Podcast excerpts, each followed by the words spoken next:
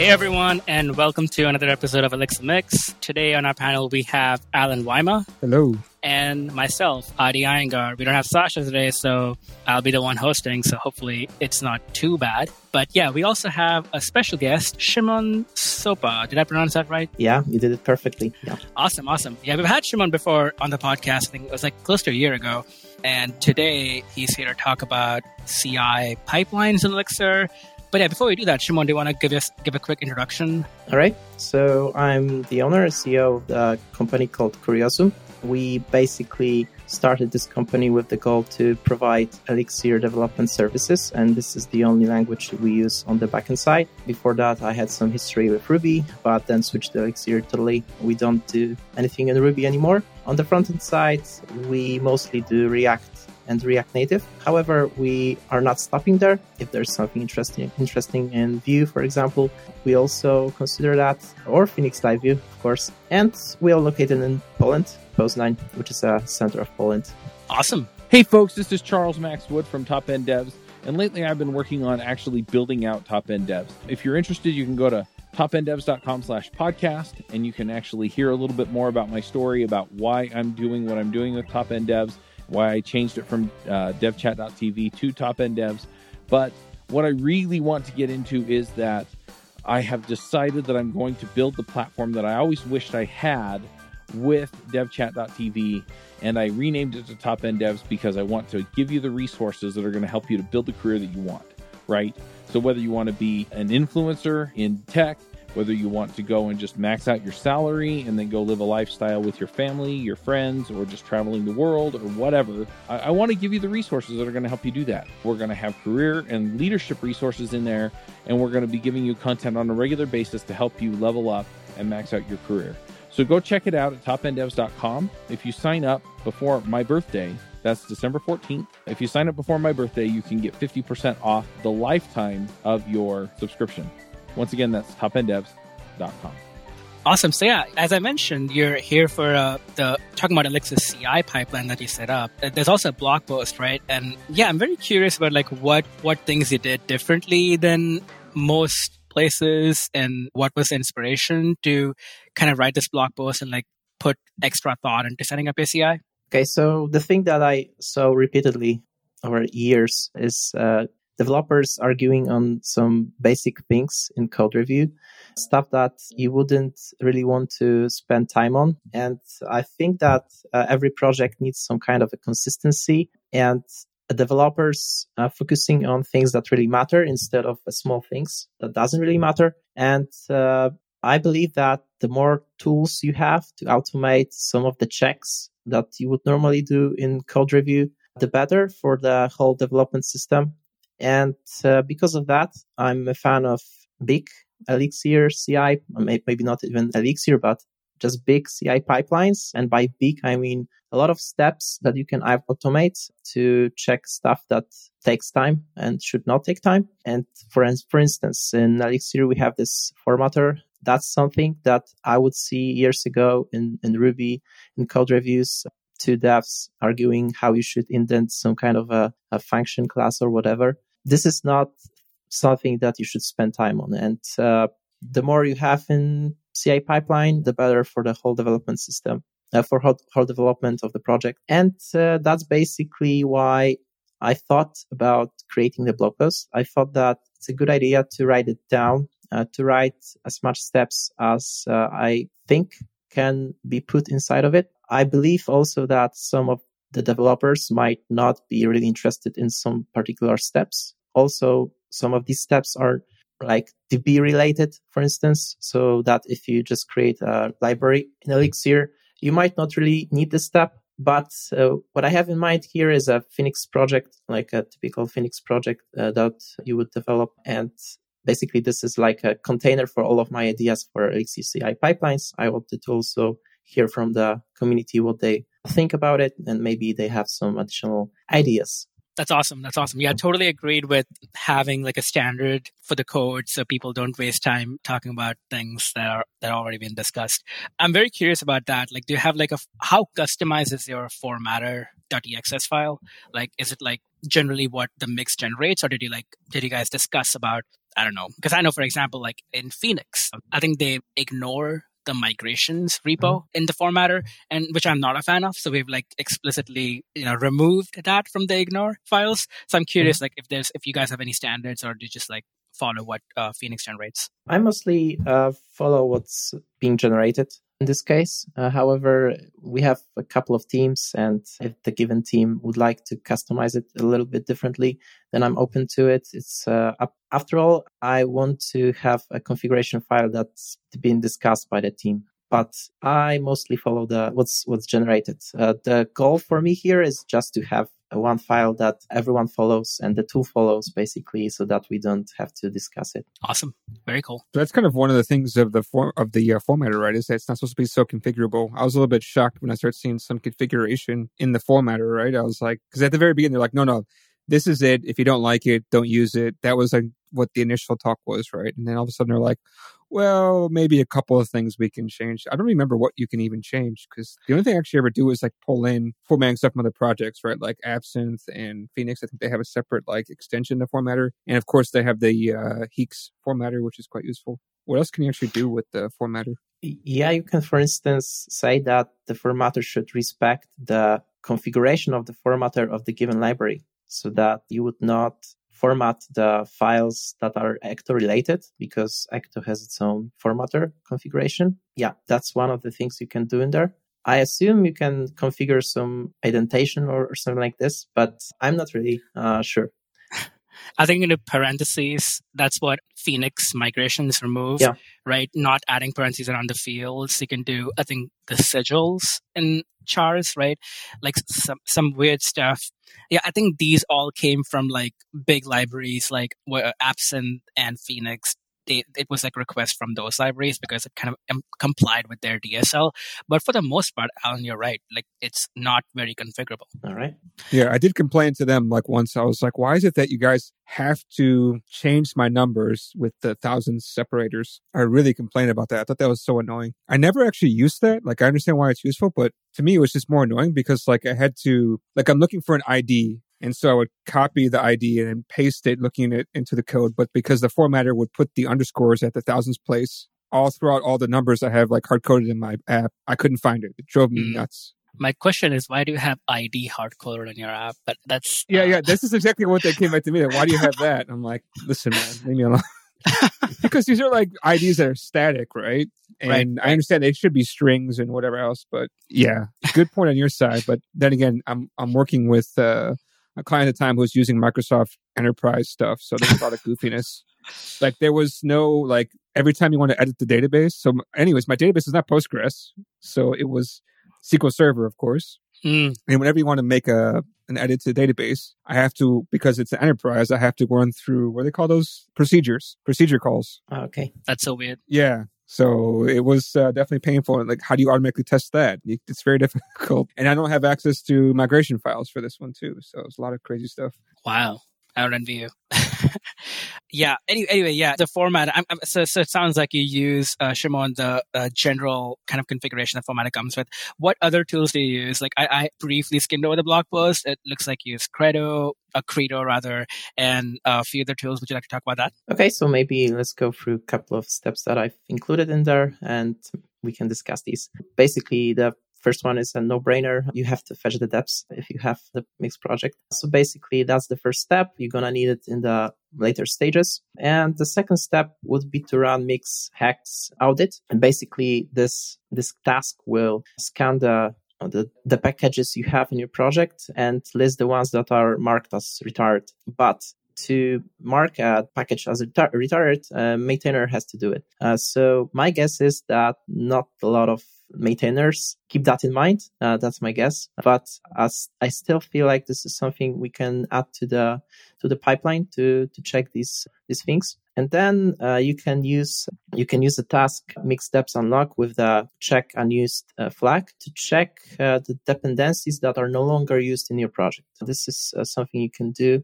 to uh, you can do it to remove the unused dependencies basically. The next thing is a library that you would know from the npm, which is audit, which scans the packages and, npm basically can scan the, the packages to see the vulnerabilities inside a project. And there is something in elixir world that does that as well and it's uh, it's called mix audit. However the problem is it depends on the goodwill of the open source community and they have to uh, basically list all of the vulnerabilities that they came across. And I, I could see that there are only a few of them listed inside of this lib. So that I wouldn't say this, this step is something that you have to include in your uh, project because for instance if you if you use github as your git provider i mean git git hosting you can use for instance dependabot which now has a support for uh, Elixir Erlang. And I would say that this is probably a better choice to, to this, do this kind of scan. Do you think and, it's like uh, um, yeah. it makes sense to use uh, mix hex audit as well? You, you, mentioned that it depends on the community's goodwill, but the more people mm-hmm. use it, the more likely that people will report the vulnerabilities. Um, kind of, I forget which one it was in Ruby which did that, but there was a similar one in Ruby. Initially, it wasn't very good, but yeah. it evolved into something that every good engineering team had in the CI, right? What, what, are your thoughts on that? Mm-hmm. Uh, so your question is whether it's a, still a good idea to use it, right? Yeah, okay. yeah totally. Uh, so, so I think it is still. It's like additional step that takes just a, a few sec, not maybe not in seconds, a few moments to to check, and at the same time, if if there is, after all, someone who will uh, mark the lip as, as retired, then I will at least know it. Yeah, basically that's my answer to it. Uh, as I said, I'm, I'm a fan of big pipelines. And if there is a slight chance of uh, knowing before de- deploying uh, that something can break or something is uh, not right, then I would like to know it. I have a quick question for you. So mm-hmm. you would probably add the mix audit in, and I haven't, I have not used this yet, but uh, you'd probably add that in the dev and test environment, or maybe just a dev environment, right? Mm-hmm. Uh, would because you're only using it for a mixed task, would mix deps unlock checked unused catch that because it's it's um, still not um, being used yeah. in the code, right? I'm curious because you use both. So, yeah, so so your question is where are we're gonna catch the libs that are used inside of a production but inside of CI? Yeah, yeah. Yeah, so so unless so unless you have some specific libs for the for the production and you're using the mix and test for that, then yeah, you, you might have a problem of catching those. However, I'm not 100% sure in this case about because the question here is how it's actually checked, whether this is checking for all of the ends or simply simply for the env that you're currently using inside of this this shell. Um, right. Not 100% uh, sure. Makes sense. Yeah, I, I was very curious because uh, again, I haven't used either of those in the. Co- I've not. I've never used hex audit, and I've not used check unused with a dependency, which only provides a mixed task. But uh, anyway, mm-hmm. yeah, that's uh, very cool. I'm so sorry. I'll, I'll let you continue with your uh, pipeline. No, I just want to follow back with this one mm-hmm. though. Yeah. So the the unused is looking for dependencies that are obviously sorry, how do you say that? They're like, would you call that first level? Like if you actually required them? I, I don't, I don't forgot the word. There's like transitive and there's explicit or something like that for, for dependencies. So like if you require package A, which requires package B, Got it. If you do unused, B mm-hmm. will still see it's being used by another package. So the unused is supposed to be like if if you no longer declare package A within your mix file, but because of the way mix works, it doesn't actually remove it from the lock file. Right. So it would say, oh, it's not in the mix file, it's not a dependency of something else. So therefore, it's actually unused. So that's how the thing would work. So it would not be caught. Yeah. Got it. So if you add something, so it's it's it's checking the diff between your mix exs and mix lock, not that anything in mixed CXS is not used. So it's like, Correct. got it, got it, very cool. Yeah. So it's not the required, it's a transient one that you're talking about, like a secondary dependency. Yeah. That's very useful. All right. So the next step, the fifth one, would be to run the mix format. However, you would like to include check formatted flag here to get the proper status of the check. And if uh, your code is not formatted, then you're gonna Mm, get a failing status, which will fail the whole pipeline. Yeah, I would say nowadays I, I see no reason not to include it in CI pipeline. I think it should be there. And basically, I assume that the whole community already knows what is mixed formatter. Uh, so this is just an easy step here. Makes sense. The next step would be compiling the code.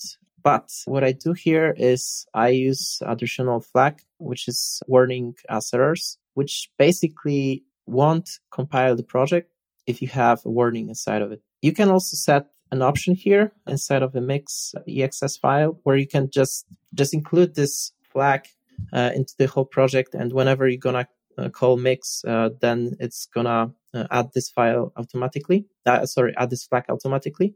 But if you don't want to do it for some reason, and there is a good reason, uh, for instance, during the development, it can be annoying because you just want to test something out and you want to remove some part of the definition of a function. If you remove the some part of the definition of a function, then some variables may not be used anymore and it's going to cause an, a warning and the project will not compile. Because of that, you might not want to include this to the whole project. So this is like a thing you can do. You can just put it into CI. But after all, it's, There's- yeah. Yeah, I was just saying. I think I think it's it's it's actually really cool the checking for warnings and, and like warnings as errors. I think one problem with that is environments do matter, right? Like if you mm-hmm. check it with mix and test, you might get some warning. If you check it with mix and prod, you might get some warning. So True. that there's a, that's the case for like maybe not adding it to your mix exs file where mix compile mm-hmm. does that because say you're running it in dev locally right? And there's no errors. You run then test there's no errors. But when you deploy maybe there because you added to a mix XS, the compilation will cause warnings errors and your de- production might break because of like a warning in production right? Uh, because Mhm. again the environments matter here. Yeah I, I don't know Sh- shimon how do you deal with it do you like do you run it in three environments? I've seen places that do that like mix and dev uh, like prod dev and test. Mix compile warning you know warnings as errors. Like i've seen people do that but it, i don't know diminishing it might have diminish, diminishing returns at that point but i'm curious how do you how you deal with that But do you mean people using it for all of these environments or putting into CI a compilation that would use this? Uh, in ci in Okay. ci no, I would I would normally just run it for for one env, not for all of them, to be honest. So no, I haven't used it for for this, this kind of scenarios. makes sense Okay, so this is the compilation step. And then we, and yeah, I just want to emphasize that, that sometimes a warning is actually a pretty important thing that can break your app or something so that you don't want to treat it like, uh, like it's not existing. So that's basically why you would probably want to uh, include this flag into mix compile And the next step is, as I said, some of the steps are actually DB related. So treat this step as something that you should use inside of the project where you actually use DB. And uh, this is a step that checks the ability of DB to fully roll back and migrate, or maybe migrate and roll back. Because sometimes we uh, write the migrations in a way that they can migrate, but they cannot roll back. And this is actually a huge problem because if for some reason you'd like to roll back it uh, on the production uh, because it broke something, then what to do? You have to fix the migration itself because you cannot do it. And sometimes you get a couple of migration, migrations like this. And uh, it's really annoying if you work within a team and you cannot perform such a basic operation as rollback. So this step basically uh, is for is to ensure that uh, your DB is able to roll back with the migration you add to the uh, to the repo. And Yeah, I think uh, that's a great one. yeah.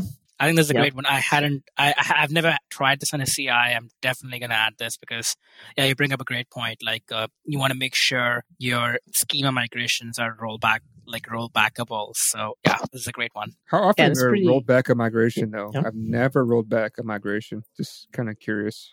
Last I- week. Really? yeah, I mean, it depends. You know, like I mean, sometimes you know, if if you have a lot of data in your database already, and you work in like a you know fast paced, quick iterative environment where you know one stream of work can over, overlap with another stream of work, right? There's the likelihood that one migration might affect something and might break something in production with production data is uh, pretty high. So yeah, I mean a lot higher than you would think, right? So it, it just happened to us last week, and our luckily our migration was rollbackable, but a CI to make sure that's the case would be would be really nice. Yeah, I had- had this I, I talked to somebody else. Yeah. Oh, uh, sorry. I, I talked to, I think it was Ben Wilson. I don't know why we talked about this. I just remember this conversation. He's like, I think he told me like he never, at that time, this is many years ago, at, at that time, he never rolled back a migration. They usually just write another migration and just roll forward with the next one. Now, whether that just is the opposite of what he just did, I don't know. I highly doubt that. It may be like another like an additional fix or something but that's what he said. I, I specifically remember this conversation with him but i can't remember exactly what was said but i remember he said he never rolled back a migration before which i mean i've never actually rolled back a migration i think. Yeah i, I don't think i've Even ever in done dev? before. Well dev yeah but to be honest i mean i could just ecto re- reset right? Mhm. if i really if i can't really roll back. Because some migrations really you cannot roll back right? Yeah there's there's some that you cannot but mostly you can. I, I- what was it that you cannot? Like if you're removing data if you remove a database column you can't really recreate that necessarily. If you're removing database like there could be a time where you're actually going to be removing a database column for whatever reason. Let's say that you i don't know hashed a password wrong or something i don't know just whatever right? There there probably i mean i can't come up with a really good reasonable reason why you cannot roll back something but there probably could be something where if you remove the column you can't really necessarily recreate it depending upon what that data is but this is probably a Um, conversation for should we be doing uh, what is it cqrs this kind of thing I mean, there is a way you can add a remove column which is rollbackable. Yeah, not the data, right? Like you're right, but you'll you'll miss the data. But yeah, yeah, that makes sense. I mean, I mean, in that case, you know, like it's more the need for it to be rollbackable is probably a lot less. I would think the instances where I needed migrations to be uh, be able to roll roll back was when I add a column or update generally it's like updating string to text is like a problem that I've had a couple times, or changing from like text to JSON for interpretation of uh, columns. That's what that was the error we had last time. So that's where we needed it to be rolled back. But I think I think you do make a good point about maybe you know rollbacks in general can be rethought and all schema changes should go as part of a migration but then you have to create a new release up to uh, for a patch Hi, this is Charles Max Wood from Top End Devs, and lately I've been coaching some people on starting some podcasts and in some cases just taking their career to the next level. You know, whether you're beginner going to intermediate, intermediate going to advanced, whether you're trying to get noticed in the community or go freelance. I've been helping these folks figure out how to get in front of people, how to build relationships and how to build their careers and max out and, and just go to the next level. So if you're interested in talking to me and having me help you go to the next level, go to topenddevs.com slash coaching. I will give you a one hour free session where we can figure out what you're trying to do, where you're trying to go, and figure out what the next steps are. And then from there, we can figure out how to get you to the place you want to go. So once again, that's topenddevs.com slash coaching. I think I have a good case where we- it would be like a good scenario to to do a rollback, and it's like you for some reason change the name of a column inside of a table, and this change should be also applied in all of the places where you use this new name of the column. Let's say this is a pretty critical column for the whole system, and the developer forgot to apply this new name in a couple of places and this causes a huge problem on the production. You would like to just quickly come back to what you had before and you just rename the column back to what it was. In the meantime you fix the problems. So yeah this is like uh, something that came up to my mind that can can be a problem. Yeah, think that's a great example. I think another one would be like I think and, and a lot of people say like maybe adding tests would fix this, but if you add like another layer of dependency where your columns are being ex- accessed through an API, like if you use Hasura or something that converts your da- database to GraphQL, and changing one column might update like changing a few associations and then a column on Hasura, which wasn't done correctly. It might break a bunch of your APIs and stuff, and that's harder to test as well. so yeah, that's another use case. But you're right, like changing field name is generally like a good one. Yeah. and it's pretty easy to do that whole operation to this check because uh, there is a flag in rollback called all and that will just roll back all of the migrations back to the beginning so i would say i would never probably use it on a like on a daily basis in development but for this but for the purpose of this check uh, there is such a flag yeah as i'm saying this is only applicable to the project where you actually have a db Mm, and finally, the next step would be to run Mix Credo. And this is actually a place where I would say that most of the developers like to have like a custom configuration because the team would like to have the aliases in alphabetical order for some reason or any other stuff. And it's actually up to you which code check you will enable or disable. However, this is like a huge, huge thing, I would say, that really have a huge implication on what's in the code base. Yeah. And the next step would be something that actually do a security focused analysis. And I just want to say that it doesn't mean that your code will be 100% secure here if you enable this, but uh, it does a couple of checks that may help you in the project. Uh, things such as SQL injection, uh, cross-site scripting, insecure configuration, etc. You can see a list of uh, things that it checks on GitHub, for instance. And I also think that this is something nice to include because why not having something that takes care take care of your security? And then Dialyzer, next step. I know that some people do not put specs in the project. yeah, but uh, I'm not one of them. I do use specs and actually Dialyzer, even without specs, it uh, also will print out some type mismatches but the specs uh, helps you go even further with the dialyzer. And I have a uh, Yep. I have a question about dialyzer for you. So in our like hex libraries, hex packages, you know, like like uh we have the custom test package and all that and custom events package. We do use specs. But in like an actual Phoenix project, I just haven't had success con- in a continued manner to use Dialyzer. right? The effort to maintain that and the number of errors that come up in my eyes are generally you know it doesn't justify the re- reward right uh, and i'm curious mm-hmm. what your experience has been do you use it for like all your phoenix projects as well like actual phoenix projects or just like dependencies i'm using this for the all of the projects we run at Curiosum. So your question basically is whether we use in all, in all of the projects, but okay. So can you rephrase it one more time? Yeah, yeah. I have had a lot of errors with Dialyzer, right? Like I think a lot of mm-hmm. unpredictable errors that cause, and that are caused by honestly not error or bugs in our type specs, right? And it, mm-hmm. it came to a place where amount of time we're spending maintaining Dialyzer mm-hmm. uh, to keep it up was and it was like some unreasonable like six seven hours a week on average over the course of a couple of months. And at that time i decided like it's not worth maintaining dialyzer anymore and or having it as part of the ci i, I know you guys have been up in elixir for at least a year if not more right? If not longer. Uh, so i'm curious like how what your experience has been with dialyzer. Have you had these kind of errors um, intermittently failing weird errors which are a lot of times hard to debug uh, pop up?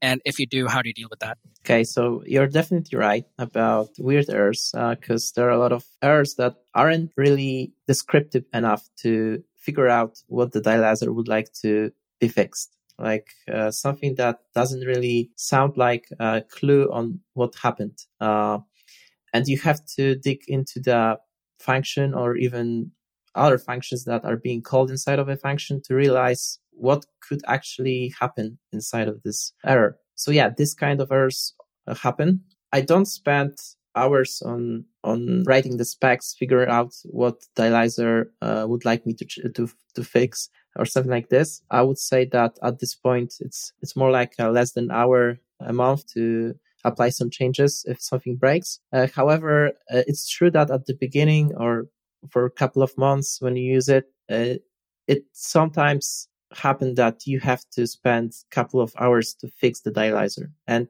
yeah, it kind of sounds like it's an effort that not worth uh, the reward, as you said. Maybe with the time, when the time flies, uh, you start to realize what the given error from the dialyzer might mean and how you can fix it. However, I wouldn't say that dialyzer is the best tool in the world. It's not, and it's just help in the in the project. And it did help me a couple of times to eliminate the uh, the problem before I deployed it into the production. So it it did help, and I can imagine that with the growing project, it can help even more. But yes, sometimes it feels like it's too much pain to to go through it. Just yeah, hard to justify the spent hours on it because sometimes the errors are not very descriptive, and you yeah try to write the specs. And at the same time, you feel like you could spend uh, less time debugging the actual error if you would push it into the production. I think it's worth once the project is big enough. And there are a lot of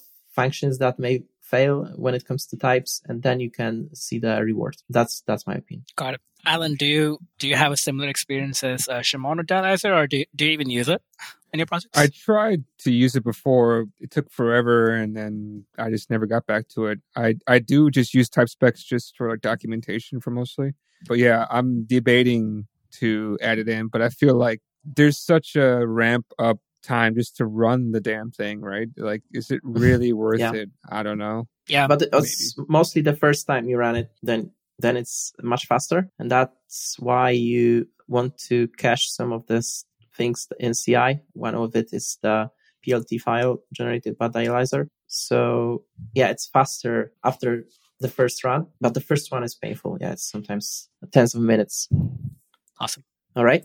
Um, the next step is somehow correlated with the dialyzer because we use it. And as you said, Allen, it's also worth adding the specs for the sake of uh, documentation. And actually, the next step is uh, is about that. Uh, there's a library called Doctor in Elixir, which you can use to to maintain a proper coverage for the for the documentation of the modules and functions as well as the specs. It's my personal view, but I mostly prefer to write a spec and the proper and, and name the function a proper way as well as the arguments rather than writing the the big documentation of the function and what it does. I think it's very useful for the libraries, but I feel like it's I feel like it's a waste of time to document every function within the code just for the sake of uh, having a, a documentation. But uh, that's my point of view, and the doctor allows you to configure what's been discussed within your team, and you can set, for example, that you'd like to have, for instance, uh, I don't know, an 60% coverage of the spec with the pro- within the project, or at least a 50% of the coverage for the documentation, and then it helps you maintain this uh, number.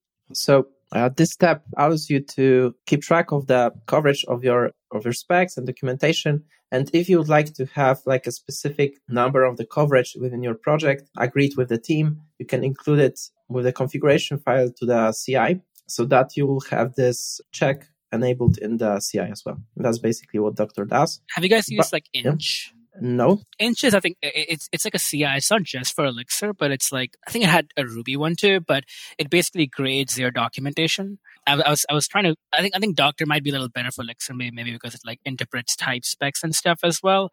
But I know Inch is like a more kind of an industry standard, at least when it comes to Ruby Elixir community, to like use that. And I think it's like it just grades it A, B, C, or D based on your overall documentation. I'm not sure how configurable it is. and that's why I actually love to talk about CI because I always learn new stuff. Nice. So the last step, I think it's the last one. Yeah, the last step uh, is to run the test. Finally, um, I don't think I have much to say in here apart from the fact that you can, for instance, use uh, tools like I don't know ExCoveralls to set like uh, the coverage for the test.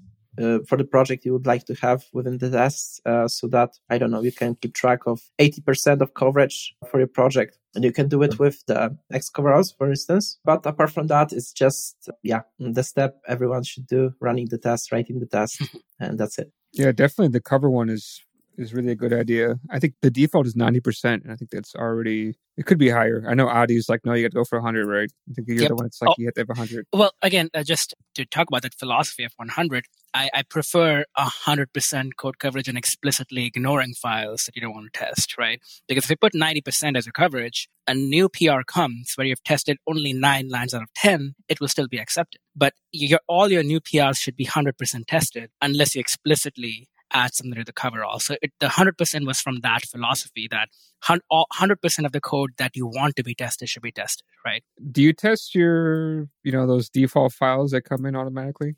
I'm guessing you probably ignore those, No. right? We ignore those, yeah. Mm-hmm. I do have an endpoint test and a router test that we add to our Phoenix apps. It actually does matter how the endpoint would function with a, a specific web server. We use that for load testing.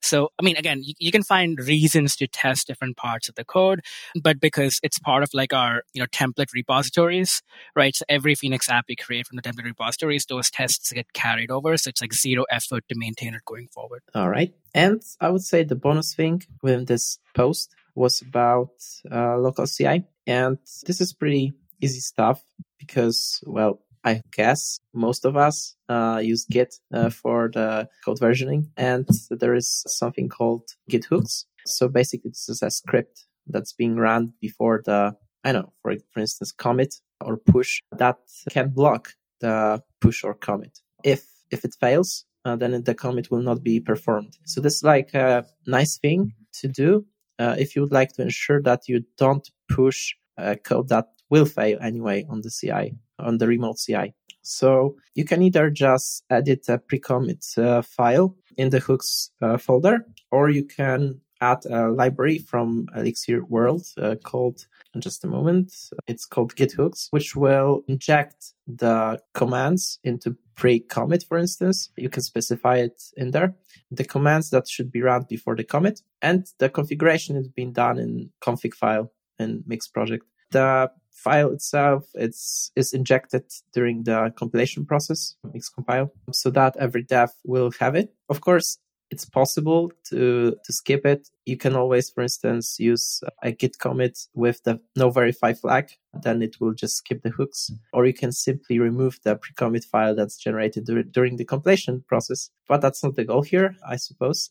so I would say put only the operations here that does not take ages to to perform stuff like, for instance, checking off the formatting or I don't know, something that is not that long to run. Because if you include all of the steps and your project is big enough, then it can take, I don't know, five minutes sometimes even to, to do the commit. And uh, I know that this is like a topic where not every dev agrees uh, on. So just do it if you feels like you would like to have it in in your project and your team agrees on it as well. So we don't want to run Dialyzer on a pre yeah, uh, yeah, you probably won't run it within your team. yeah, I think another right. thing about the whole Dialyzer stuff, like what it adds the types, right? And types are obviously very useful, you know, type checks and stuff. Like we are actually starting to like think like if there's a part of the project that you know is complex enough that types would make a huge difference maybe like use Gleam. And in fact, we're using it for one of our upcoming projects in production. So, or, you know, like another language really, but Gleam is easy because, you know, you can just yeah, compile that and call that binary itself, right? Within a Phoenix project. So yeah, it's maybe solves that dialyzer problem in like a small within a small context or a domain, right? So maybe that's an approach to if dialyzer is too much of a pain and your project is like already big enough. Where should I start? Where should I add dialyzer? Maybe like start by either creating a hex package with dialyzer, a small package which would take less of an effort to maintain, or just use Gleam for that small project yeah, after all, I would say that uh, when it comes to creating this CI pipelines, just talk it through with your team because I know that some of the steps might not be like not very welcomed by the other uh, members of the team. Right. Yeah, and uh, you just want to have a good good decisions being make made at the uh, early stage of the project. It's very hard to for instance, add a credo in a project that has like uh, four years and developers didn't really take care of this, take care well of this project. We've seen that at Curiosum and it's, it takes sometimes weeks to fix all of the problems. So yeah, at the early stage of the project, just talk this through and decide on what should be included inside of it. Do you guys have any periodic checks that you run because all, all of these like seem like you know they will these are the checks that might you know be set up on like a push right? If you push a commit or merge to main. But like have you like dabbled with like other types of triggers? Like one of the reasons to do periodic checks is like if you are using ExVCR for an api call make sure every night the cassettes are updated right? To make sure with those updated cassettes your tests are passing or a dependency that you're using internally make sure that's always at the latest version, right? Stuff like that. Like, have you like dabbled with that? No, we don't. However, it does seem like a good idea. So maybe do you do that in your project? Yeah, yeah. We we use internal dependencies very heavily. We have like an events library, which uh, it's like the core function of our event-driven architecture. So we have in the Mix CXS, for example, we have events greater than equal to zero zero zero, and in that CI task, we just run mix deps update events and check if there's any git diff in Mixlock. If there is a git diff, it breaks. That means you're not at the latest version. And if there isn't, it just runs. And we check that every night to make sure, you know, not only during triggers, but also every night your apps are the right, you know, all the apps are the correct version. So I think I have the next step in the CI process. Nice. it, it really sounds like a good idea. So I think I'm going to add it. Yeah. So here's uh, something that you may consider to add to your stuff is I think I forgot what the name is. I think it's called Is It Down or something. I think I can get the name. Have you heard about this one? It's like automatically going to just ping your site every five minutes or something like that. Do you know what I'm talking about? Right, like a health check. Yeah, hold on. Let me get the name because it's it's a really good deal. I just had this. So the reason here it is. Uptime Robot. So this one you get 50 free health checks. Yeah, they're health checks, right? And you think it's not super important or whatever, but one thing I ran into very interestingly is that I usually I deploy on Kubernetes and we use Cert Manager, which will automatically pull the latest certificate. Well, I got a message from one of my clients and he was like, Hey, nobody can use the app right now. And it's all like uh, API based. So it's a mobile app and we all have GraphQL endpoints and it wasn't working. And I thought to my, thought to myself, okay, what's going on over here? And then we just ran the app locally and see what's going on. What actually happened is that certificate didn't fail to renew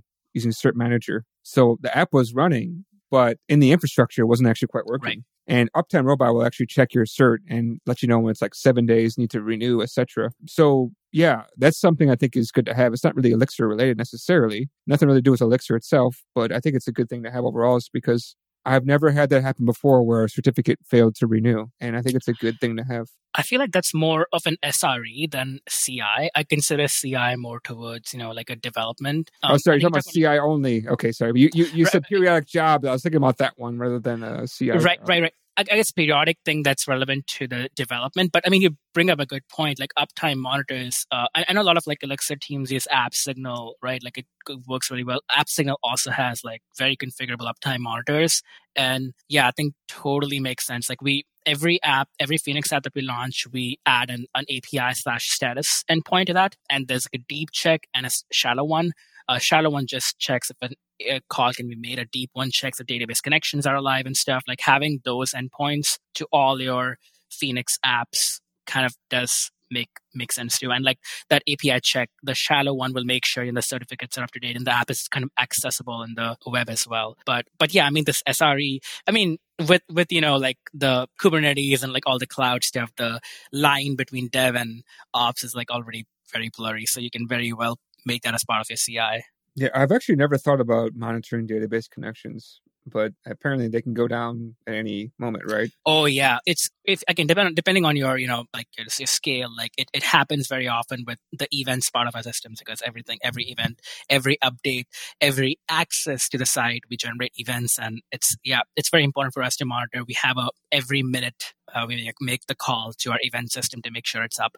It also took us a lot of effort to get it to zero downtime, which wasn't it. You know, Phoenix out of the out of the box did was not set up for that. Now, do you run what is it that Netflix does? They have like a self Chaos like, Monkey killing. Chaos Monkey. Yeah, I, I was going to say Chaos Monkey. One. wasn't sure of that. Do you? We have a similar one. We use stream data to generate the bad data, and we use the whole chaos. The whole chaos architecture is within a stream data property test to make sure the results are correct. So we run it as a test as well. It's not like as nearly as sophisticated as, as Netflix, but it is at least. I, I think what I like about it is that instead of you know, if there's something complex like an NP hard problem, instead of humans, you're letting the machine find errors for you that you can then address and solve the edge case. Because like if there's an error, does print, hey, this is the date of birth of the patient, this is the appointment and time, and here's the dental office where it was booked, and all you know, all the relevant stuff to our domain, and we can literally copy and paste that into a factory call and set up the data and like replicate that locally very easily. So it has we've we've caught I want to say like 16 last I checked bugs in two weeks in our new scheduling portal that we launched, which is like an NP hard problem. So it, it's huge if you're solving an NP hard problem. Types would have helped for sure. But if you don't have types, property based testing with like a chaos engineering is very useful. But that's like, I guess we're talking like very, we're, we're beyond CI now, I think. I was curious if you guys have played around with any kind of chaos or even like property based testing. Yeah, played a little bit, but uh, it's not a part of every, every project we run. Yeah, but definitely something to consider. Awesome. Yeah, this is really cool. I definitely learned a lot from this. Like I did not think about the the rollback stuff for sure. And we also don't use Deps audit. So I'm very excited to go back, update RCI to add these things to to that. So uh, uh, thanks for thanks for the knowledge here, Szymon. Yeah, thank you too. As I said, it's always a nice uh, thing for me to to talk about it because I don't want to spend too much time on code reviews. Of course, it's not that you can automate everything, but still as much as you can, and I'm I'm for it. Awesome, Allen. Do you have any other closing questions or thoughts? No, I, I literally took this link and I sent it to somebody, one of my people, and I was like, we should implement at least some of this stuff. I think nearly most of it. The, the database thing, I'm as you know, I'm a little bit not too sure, but uh, everything else I think is pretty good. Especially, I mean, you, Sobelow is good. I had no idea about the other stuff, and then also Inch is uh, interesting too. So that's something I may consider also because we're I'm trying to push everybody to, to do Docs because it's very useful. That's great. Hey, folks, if you love this podcast and would like to support the show, or if you wish you could listen without the sponsorship messages, then you're in luck. We're setting up new premium podcast feeds where you can get all of the episodes released after Christmas 2020 without the ads. Signing up will help us pay for editing and production, and you can go sign up at devchat.tv slash premium. Awesome. So, well, I guess this is it for our podcast. We do do picks, uh, Szymon. I, I, am not sure if you remember from your last time. So I'll let you, you know, I'll give you some time to think about your picks. But Allen, do you want to go first? Yeah. So I just started reading this book because I'm working on, I had like the staging environment set up and I need to get a demo and a production environment set up on AWS. And I've been trying to get more and more into Terraform. And I just started going through this book called Terraform in Action from Manning and it's been super helpful. Like I just been reading from the beginning, and I got through Terraform by myself, and just reading this book already. I just I think I'm on the second chapter. It's not a lot, but it already explained quite a bit more to me than when I found out trying to kind of crash course through it all. So I think it's a pretty good book. It's a little bit old, but to be honest, it's still about the same. I don't see much difference so far. So I think it's a that's my pick for for this week. Awesome, awesome. I have a couple uh, job related picks. I this time the candidates. I have two really good candidates who are still looking. Both are like late entry level, early mid Elixir engineers. Both are amazing. Their names are John Hitz and uh, Neal Techni, but I'll put their contact information in the show notes too. But if you guys need more information on them, reach out to me. I've been mentoring them for some time. They also join like a weekly mentoring group that I'm a part of with Bruce Tate. Uh, he's the one who leads that. So they've been really investing time into learning Elixir, very motivated people. So yeah, if you need like two awesome entry level motivated Elixir engineers, these would be great candidates. That's it for my picks today. I don't have any video games or anything else today for a change. So, Szymon, do you have any picks? I have an invite. We have meetups every month, Elixir meetups, and we decided to do, because of COVID, we decided to do it uh, online. Maybe someday we'll do the hybrid, but uh, we meet every month and you can sign up for that on our page, curiosum.com. At the bottom, you can see in the footer uh, Elixir Meetup. Maybe you can also link it to uh, to the podcast episode. And uh, it's as I said, it's, it's happening every month. You can join as a speaker or as a listener, but there are around 50, 60. One time it was 70 people joining, and there's a lot of knowledge in there. So if you'd like to share it or learn it, then feel free to join. Yeah, I have seen you guys advertise on LinkedIn and I've been wanting to attend one for a while. Just it hasn't worked out for me. The time hasn't worked out for me, but it does sound, some of them sounded really interesting. I know you had one about, I think, career development, if I'm not mistaken, like how to, there was one about like going, becoming senior, if I'm not mistaken, right? Like from junior to senior or something like that. I, am not sure. I can't remember, but I, I, know some of the topics are very interesting and we can it on LinkedIn. So I, I get those notifications every now and then. So yeah, I, I can recommend that as well to others to join it. it. Those all sound like very interesting topics yeah we try to try to cover different topics as well so that it's not only for seniors but also juniors etc so yeah you can expect different type of topics in there very cool awesome well I think this is it for this week, folks. We will see you next week. Until then, have a good week doing Elixir or whatever you do. Bye. Bye bye. See you guys. Bandwidth for this segment is provided by CacheFly, the world's fastest CDN. Deliver your content fast with CacheFly. Visit C A C H E F L Y dot com to learn more.